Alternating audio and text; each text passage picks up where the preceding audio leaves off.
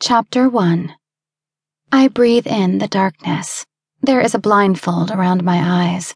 There is a collar around my neck. I am sitting up on my knees, naked, trembling.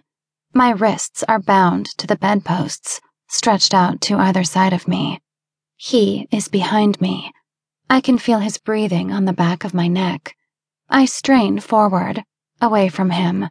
He is not touching me but his breath is warm on my skin. I pull harder, but the ties around my wrists hold fast. The ties around my wrists are silken handcuffs. The bed underneath me is covered in silk sheets. Even the blindfold is black silk. Black.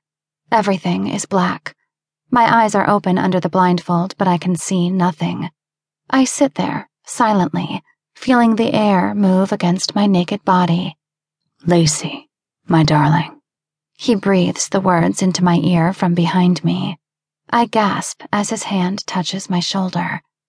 His fingers are long and slim. They are warmer than his breath on the back of my neck. Are you afraid of the dark? I shake my head. I won't give him the satisfaction of an answer. Am I afraid of the dark? No, I want to say. I've always loved the dark. Even when I was a child, I didn't need a nightlight. I didn't shed a single tear when I broke my arm. I stayed in the haunted barn one night when my brothers dared me, and I didn't even cry out when my dad spanked me for doing it. My mom always said that I was the bravest girl she'd ever met. Now, though, I don't feel brave. Now, in the darkness, I'm scared of what's going to happen, what he's going to do to me. His fingers slide down my back. His other hand grips my hip, and I feel the bed move as he shifts his weight closer to me. I grit my teeth. Despite myself, I feel my body begin to respond as his hands curve down around my waist and pause there. Warmth spreads between my thighs. I clench them together tightly, trying to ignore the pulsing desire inside of me. Take me. Take me. No, this isn't me. This can't be real. I jerk my head away at the sudden touch on my neck. Even in the darkness, I can tell that he is smiling behind me. The touch comes again, and this time I'm prepared. His lips press against my neck. I try to sit still, but an involuntary gasp comes from my mouth when he sucks gently on my skin. Oh, Lacey, he murmurs. His hands come forward, sliding over my stomach and up to my breasts. Again, he kisses my neck. Again, I gasp.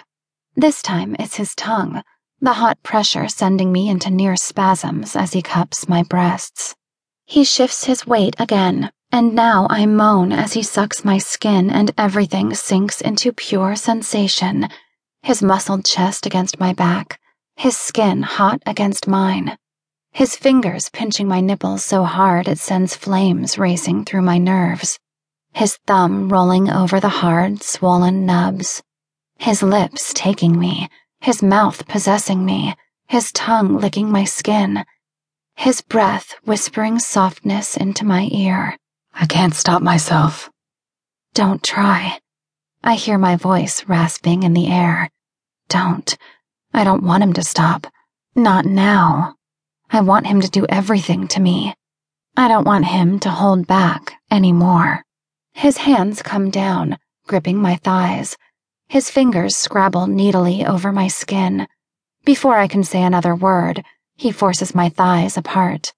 My body recoils, clenching together, but he's already kneeling between my legs behind me. Jesus. Oh, Jesus, Lacey. His voice is a growl that sends shivers through my body. You don't know what you do to me. My fingers grasp at the silk ties, but they are already pulled taut. My body, too, feels like it's pulled taut, waiting for his touch to send me into uncontrollable vibrations. For a moment, before he enters me for the first time, I close my eyes. It doesn't matter. The blindfold is still on, but this feels like the last decision I make. I make it silently the words curling through my mind and stopping before they reach my tongue. Take me, take me into your darkness.